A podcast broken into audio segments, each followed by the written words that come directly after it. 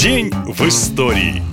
12 сентября 1652 года был канонизирован, то есть причислен к лику святых, один из самых популярных в России деятелей – воин, подвижник, строитель земли русской и покровитель города Санкт-Петербурга князь Александр Невский. Мало кто может поспорить с его известностью, даже орден имени Невского существует. А вот настоящих подвигов за Александром на самом деле не значится. В 13 веке на земли Московского княжества пришли монголы монголо-татары. Те, кто им не покорился, погибли. Но отец Александра решил, что оно того не стоит. Владимирский князь Ярослав Всеволодович перешел на службу к хану Батыю. Своего восьмилетнего сына Александра он отдал на воспитание Орде. Там мальчик находился 14 лет и стал кровным братом сына Батыя Сартака. Известно, что Невский по приказу татар и из личных соображений убивал и пытал русичей, московитов, новгородцев и так далее. Он заявил хану, что соберет дани больше, чем они, но за это потребовал помощи в разборках с врагами. Татары помогли и дали Александру титул великого князя. Вот такая неприглядная картинка. Именно Александр Невский покорил Великий Новгород власти Орды и в течение многих лет фактически работал на захватчиков. Ну а что касается известных сражений, Александр не участвовал ни в одной серьезной битве. Все победы – просто миф. Екатерина II в своих дневниках написала, что Невский родился в 1237 году. Получается, что он не мог принимать участие в стычках на Неве в 40-м и на Чудском озере в 42-м, потому что в это время просто был ребенком. Правда, позже, год рождения Александра, подогнали под Невскую битву и докинули ему с десяток лет, тем самым сделав из предателя героя.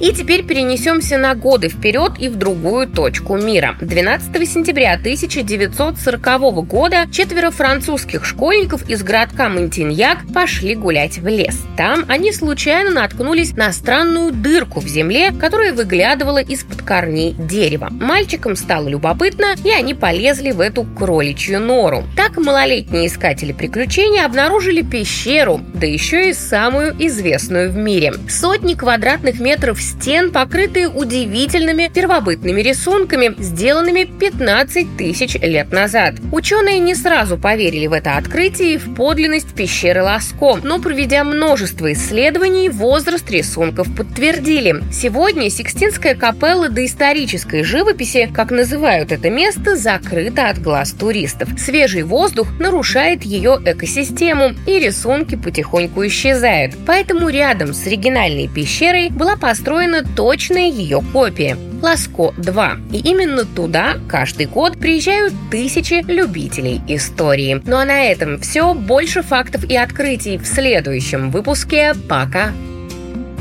Наша лента. Коротко и ясно.